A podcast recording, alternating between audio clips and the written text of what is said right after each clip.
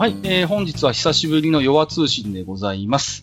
えー、弱通信と言いますと、お相手はもちろんこの方、えー、自堕落斎さんです。よろしくお願いいたします。はい、よろしくお願いします。えー、ちょっと間が空いてしまいましたけれども、この間にですね、えー、Gmail で愚者級用宛てにいただいたものや、ハッシュタグ愚者級用をつ、えーつけていただいたつぶやきをいくつか抜粋にてご紹介をさせていただきたいと思います。えー主に TRPG 絡みの話題になるかと思いますので、えー、自堕落斎さんにコメントいただければなと思っております。では、5つ目。フレディ、アットマーク、クソデカ、コリタニジョーさんいただいております。コリタニジョーそんなでかかったかな？えっと、弱関連の感想及びゴブスレ TRPG に関する GM 様への質問がございます。少々長くなることをあらかじめお許しくださいませ。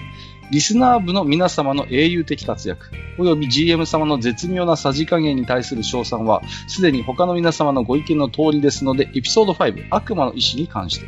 まずサブタイトル、悪魔の意志と聞いて、悪魔の意志、悪魔、医者、悪魔医者、は悪魔イザー3ネタかと勘ぐりましたが、全くのファンでした。申し訳です。シャクトリーじゃなかった、ファクトリーゲーモン。えー、随分切れ味のいい手術刀を多分たくさん持っていたみたいですけど、あれってプレイヤーの誰かが要求すれば撃破後にゲットできたりしたんでしょうかねかっこ敵の持ってた部分とかめちゃくちゃ話したくなる主義。いや、だってね、手術刀なんて聞いた日にはね、どうしても思い出してしまうじゃないですか。ファファードグレイマウザーを。あれは長剣だから絶対サイズ違いでしょうけど、春ならワンチャン装備できたのかも。証拠になるものは残ってないとは言ってましたが、別に証拠品以外を拾えるものがあったら拾ってもいいんですよね。あと、彼がどんどんおとなしく、戒めのフリスになのか5.5でとうとう消滅してしまいましたが、なっている件ですが、これについては東北地方で例えるなら、包丁も持たず顔が大間になったまま生ハゲを見ているような感覚があります。いや、包丁を持ってもっと怖い顔して子供たちを真剣に泣かせましょうよ、生ハゲなら、無責任。状況をもて遊ぶカルともて遊ばれるメンバー及び GM、それぞれのロールが安全な場所にいるオーディエンスとしては期待されておりますので、今後も素敵なアクシデントをよろしくお願いいたします。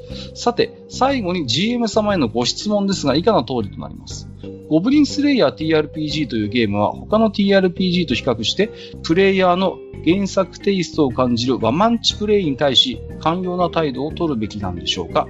よろしければ回答をお願いします。かっこ現時点ですと、ん？別に寛容になりたいなりゃ、いい、なりゃいいと思うよ。それで、てめ、苦労すんのは、てめえ、GM の方だけどな、どや、という回答が予想されておりますが、ということで、いただいております。ありがとうございます。はい。本日、その GM の方にお越しいただいておりますので、はい、どうも、えゲームマスターです。はい。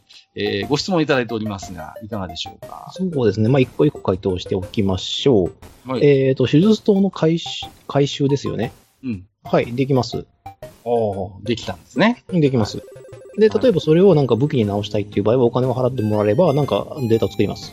うんうんうん。まあ、全然ありだと思い。ます。ありだと思います。うんうんうん。決してその、例のファクトリーデーモンの獲物は、ファクトリーデーモン自身がこう、自分の体からクリエイトしたものではなかったですもんね。はい。だからおそらくデーモン自体が消滅したとしても、そのものは残るであろうということは想像できますからね。うん。まあね、なんかその辺、それこそフレディさんみたいに想像を働かせれば、確かになんか利用できる価値はあるのかなという。まあこの辺をね、利用するしないの自由が与えられているのも TRPG の醍醐味ですからね。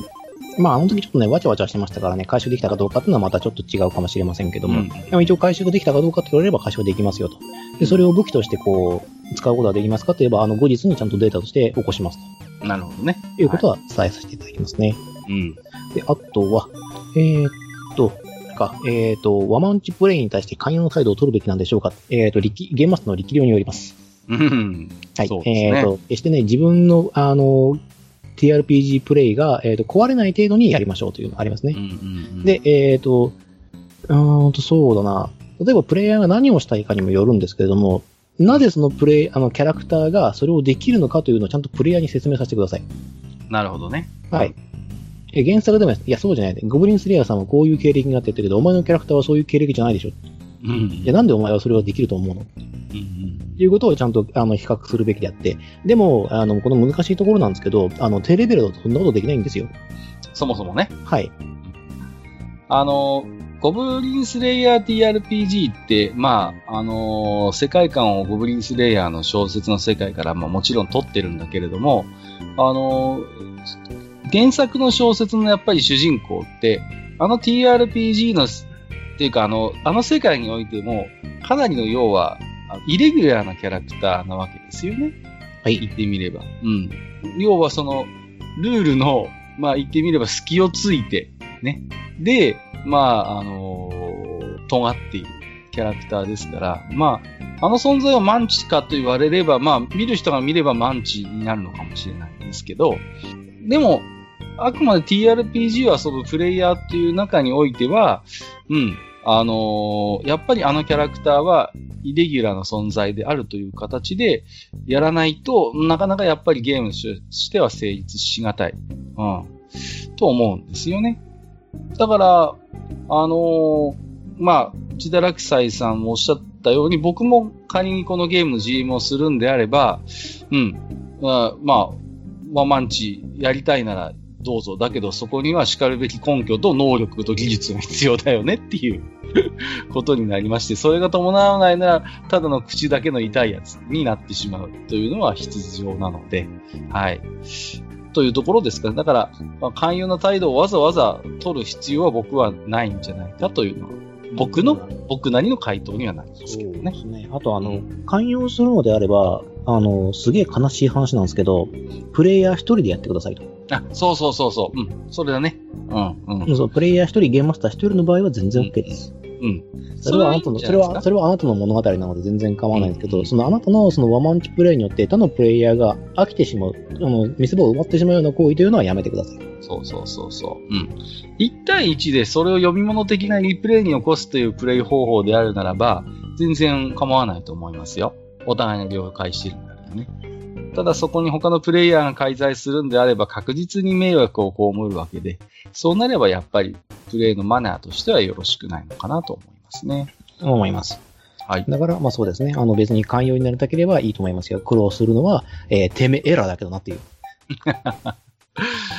はい。えー、ということで、えー、フレディさん、いかがでしたでしょうか？では、次の置き手紙。えー、くだやさんいただいております。えー、題名は96話感想ということです。えー、要は96拝聴いたしました。お便り紹介いただきましてありがとうございます。ジダラキさんのおっしゃった俺の妄想を味わえはけだし名言かと。ツイッター上ではどの GM も同様の振る舞いができると謙遜しておられましたが、これまで物語に触れた質、量ともにすごい上に、それを他者に伝える技術も高く、さらに物語の整合性とプレイヤーの人間関係を円滑に調整していくことはやはり並大抵ではできません。これからもよく練られた妄想を味わわせていただきたいと思いますが、お仕事お体に差し障りのない程度でお願いしますといただいております。ありがとうごありがとうございます。毎回吐きそうです。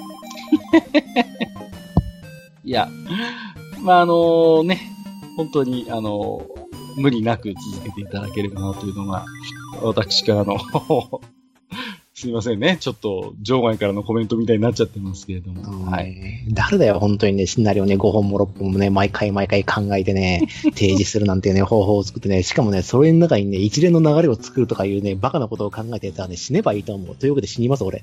いやいやいや、死なないでください、そこは。はい。本当にね、いや、めんどくせえなと思いながら。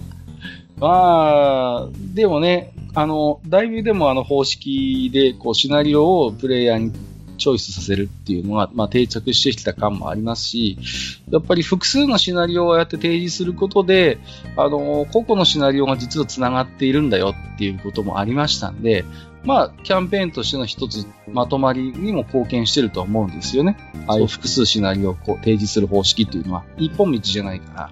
そうなんです。だから、うんあなたが歩んでるのは、そのメインストリームではないですよという。だだから、まあ、アーにはアーの冒険があり、ベイにはベイの冒険があるんですよ。あの、その話題はちょっと、いや、そうですかはい。話題はまだ別のことになるので、ちょっとね、あの、長くなりますよ。あの、ここからちょっとは、いやいやいやいや2時間ぐらい。2時間いやいやいやいやいやそのつながりでというわけじゃないんですが、ヘビレオさん。ちょうどアマプラで銀英伝ファーストシーズンを初めて、あ初めて見たんですね。えー見終えて、オーベルシュタインかっこいいなって思ってたとこでした。ということで、ちょっとタイムリーな、えー、お手紙いただいております。はい。はい石黒版の銀英伝がちょうどアマプラで今ね、一応、えーと、静電については全部見られる形になってたのかな。はい。下で見えたはずですね。ね。はい。で、えー初めて触れたということですが、オーベルシュタインがかっこいいなということでね。はい。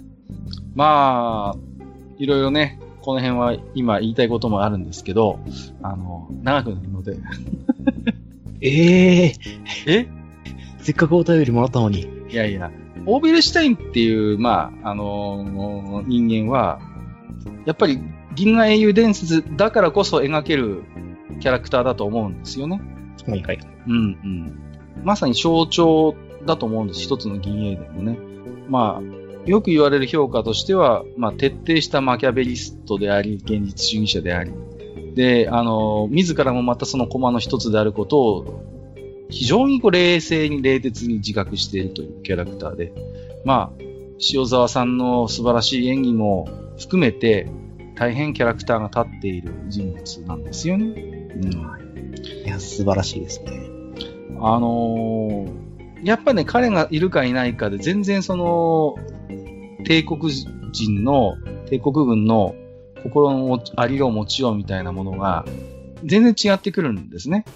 オーベルシュタインいるからこそ、ミッターマイヤーやロイエンタールのキャラクターというのも深掘りされるし、うん。あのー決して帝国、あの、鉄の結束を誇る、あのーローエングラム校の機下の少将たちにおいても、えーそこに必ずしも一夜岩ではない、まあ様々な思惑があることが、オーベルシュタインの存在を通して明らかになる。非常に重要なキャラクターなんだと思うんですよね。で、ファーストしかまだ見てないということなので、あまりそれ以降の話はしませんが、まあ、割と最後まで活躍できるので、えー、ヘビリョウさんも今後も楽しめるんじゃないのかなと僕は思いますね。いや、まあ、銀英伝はね、別に最後まで余裕で見れますから。いや、本当に。っていうか、余裕で見れるというか、もう、沼にはまるがごとく見ざるを得ないっていうね、こう、見てしまうことになるんですよ、結果として、ズブズブと。あんだけ長いのに、100話以上あんのに、そうなんですよ。それが恐ろしいところでね。はい、いや、あの、塩沢さん自身が、あの、ホーベルシュタインのことを評価しているアンケート、あの、インタビューがあってね。うん。うん、あのー多分謙遜してというかちょっとおどけてたと思うんですけど、犬しか友達がいない寂しいやつなんですよって 言ってましたけどね、塩沢さん。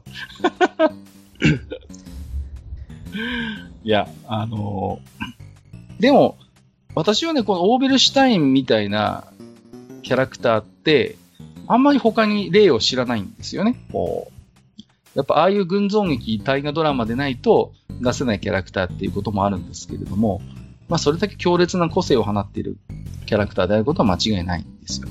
まあ、あれはラインハルトあっての話ですからうね。ん。そうそうそうそう。そうなのよね。だからオーベルシュタインがだから忠誠の誠を捧げているのは決して帝国そのものではないんですよ。そうなんですよ。で、実はあの、うんラインハルトでもないんですよ。ラ実はね。インハルトが一番。番近いと思われている自分の理想の君主なんですよ。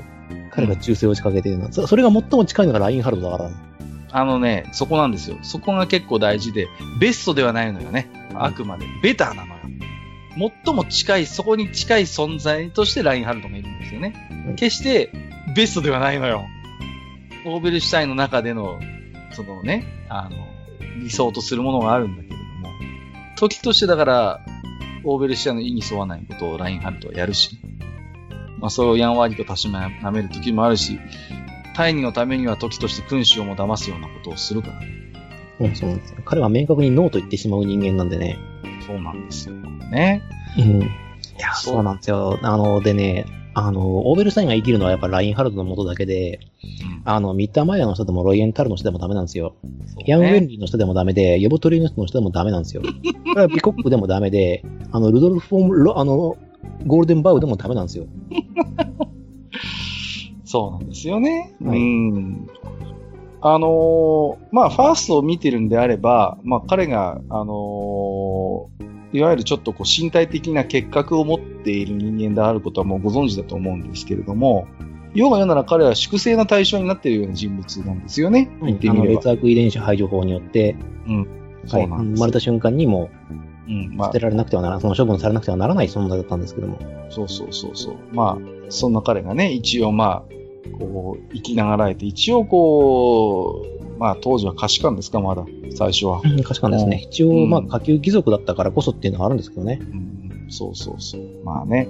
そんな人間が、まあ、ある種こう、誰よりも冷徹に凍結した一つ、戦略眼を持っているというところがね。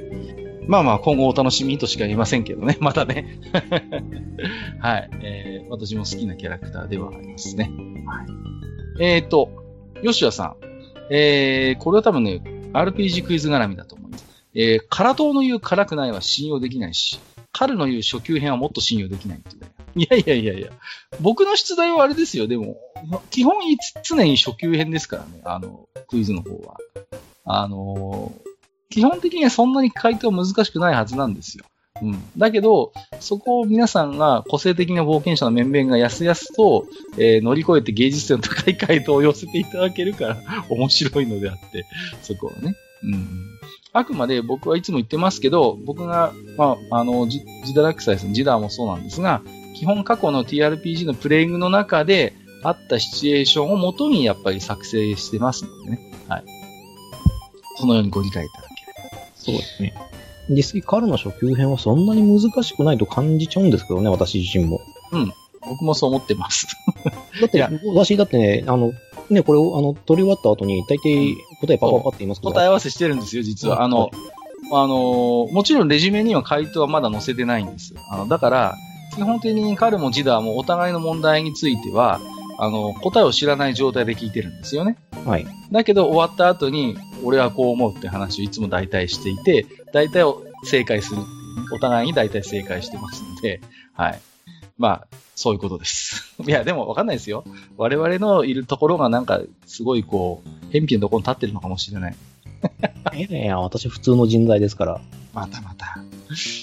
えー最後の置き手紙はダッチャーさんですね。特別編の二人操作拝聴シナリオ、キャラ、ロールすべてにおいて引き込まれました。プレイヤーの人選もとても良し。まだ続きの作れそうな終わり方だから続編希望。でも続けられたとしてもあと2、3回ってところなのかなしかしこのまま終わってしまうのはもったいないということで、まあ、えーと、8月にですね、えー TRPG 部特別編ということで、全3回のね、キャンペーン、ミニキャンペーンシナリオを私の GM でお届けさせていただきましたので、まあ、ありがたいことにたくさん感想をいただいていたんですが、一つちょっと、えー、ダッチャーさんのお手紙をご紹介させていただきました。で、えー、ジダラクサイさんも聞いていただいたんですよね、こちらの方も。はい、もちろん聞いてますよ。はい。まあ、改めてお尋ねするのもちょっと気恥ずかしいところはあるんですが、えー感想などがあればちょっとジダラクサイさんにもお聞きしたいところですね。いや、もう正直言うと第1話のヘッポコップルが楽しくてね、はいはいはいはいはい。もうお互い探り探りでやってるし、そうね。あのー、分かってるはずの決めポイント外すし、そうそうそうそう。うん。いいでしょ？そういうところが。うんおいおいって思いながら あのー特にキキさんがやっぱり、あのー TRPG 初だったのでね。で、ヤスさんはご経験がある方なんで、うん当初予想した流れとしては、うまいことヤスさんが、こう、フォローして、ガイドして、うまくやっていくのかなと思いきや、蓋を開けてみれば、えーどちらかというと、ヤスさん演じるキャラクターの方がへっぽこで、えーキキさん演じるキャラクターが割としっかり者だったっていうね、全く予想と逆の展開になりましたんでね。まあ、それも含めて、まあ、楽しみながら私もマスタリングしてたんですけどね。うん。これはね、サイコロの妙がございますのでね、結局ね、それでね、どんなに頑張ってもね、サイコロが裏切ったらね、キャラクター立たないんですよ。ね。いや、あのーなんていうんですかね、その、まあ、ジダラクサイさんが GM やってるゴブリンスレイヤー TRPG とは、まあ、全然違う、まあ、システムなわけですよね。で、どっちかというと、まあ、ジダさんのやってるのは割と正統派の、まあ、昔から割とあるオーソドックスの TRPG なんです今、よ。ファンタジーですからね。うん一応それをで目指してやってますので、そうそうそう。で、だから、まさに王道なんですけど、あの、僕が今回やったやつっていうのは、まあ、これも実は最近の TRPG の一つのトレンドなんですよね。その、キャラクターにフィーチャーして、そのキャラクターのロールを中心に、こう、楽しんでいく。役割を演じるという、だから、ルールのなんていうのかな、ルールの枠の中でタクティカルな戦術を、えー楽しむというスタイルではなくて、あのーあくまで、まあ、ルールはあるんだけれども、そのルールにのっとって、お互いの感情のやりとり、まあ、エモ系 TRPG って言ったりしますけども、そういうキャラクターを演じることそのものの楽しさにフィーチャーしたシステムなんですね。鎖操作も。うん。だから、まあ、その辺でこう、うまいこと、えー、前からお届けしているゴブスル TRPG とのなんかこう、変化、違いみたいなものが感じられるといいなっていう、一応そういう狙いがありつつ、ああいう、あの、システムをチョイスしたんですけれどもね。うんうんうん。まあ、あのーちょっとね、プレイヤーさんの反応を見てからですけど、まあ、あのーまた機会があればね、えー、続編がもしかしたら冬ぐらいにあるかもしれないというだけ申し上げておきたいなと思っておりますけれどもね。はい。まあね、あのー枠外でというか収録外でもちょっと自堕落斎さんにいろいろ感想もいただきましてね。はい。私としては、はい、大変、あの、身の引き締まる思いでございます。いやいや、GM 経験は雲泥の差でございますので、はい。ね。あの、たまにはプレイヤーで暴れたいんだけどね。いや。まあね、そうですね。機会があれば、まあ、今後もね、TRPG 部の活用度としては、まあ、もしかしたら、また他のシステムで遊ぶ機会もあるかもしれませんので、まあ、その辺は、まあ、あまり、えー期待せずお待ちいただければなというところですね。はい。えー、ということで今回はですね、えー、最近、えー、と、愚者級弱当てにいただきました置き手紙を中心に、えー、と、いろいろとコメント返しをさせていただきました。えー、と、弱通信、えーこのようにたまに、えー、撮っております。えー、ブログのお便り投稿フォームに愚者級弱当てというタブがありますので、そちらをクリックしていただいた置き手紙はこの枠でご紹介させていただきます。また、ツイッターハッシュタグ、愚者級弱をつけていただいているつぶやきも、今回のようにいくつか抜粋の上でご紹介させていただく場合がございますので、よろしくお願いいたします。もちろん、私ども、自堕落斎さんも、えー、マスターも、えー、愚者級弱がついているタグのつぶやきも全部チェックはしていると思います。僕はチェックしています。はい。僕もチェックしてます。はい、あよかったです。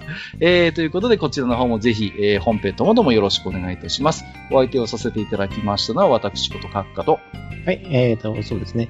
えー実はプレイをやるときに、あの、熱血系を憑依できる、えー、自堕落祭がお送りいたしました。本日もお聞きくださりましてありがとうございました。はい、ありがとうございました。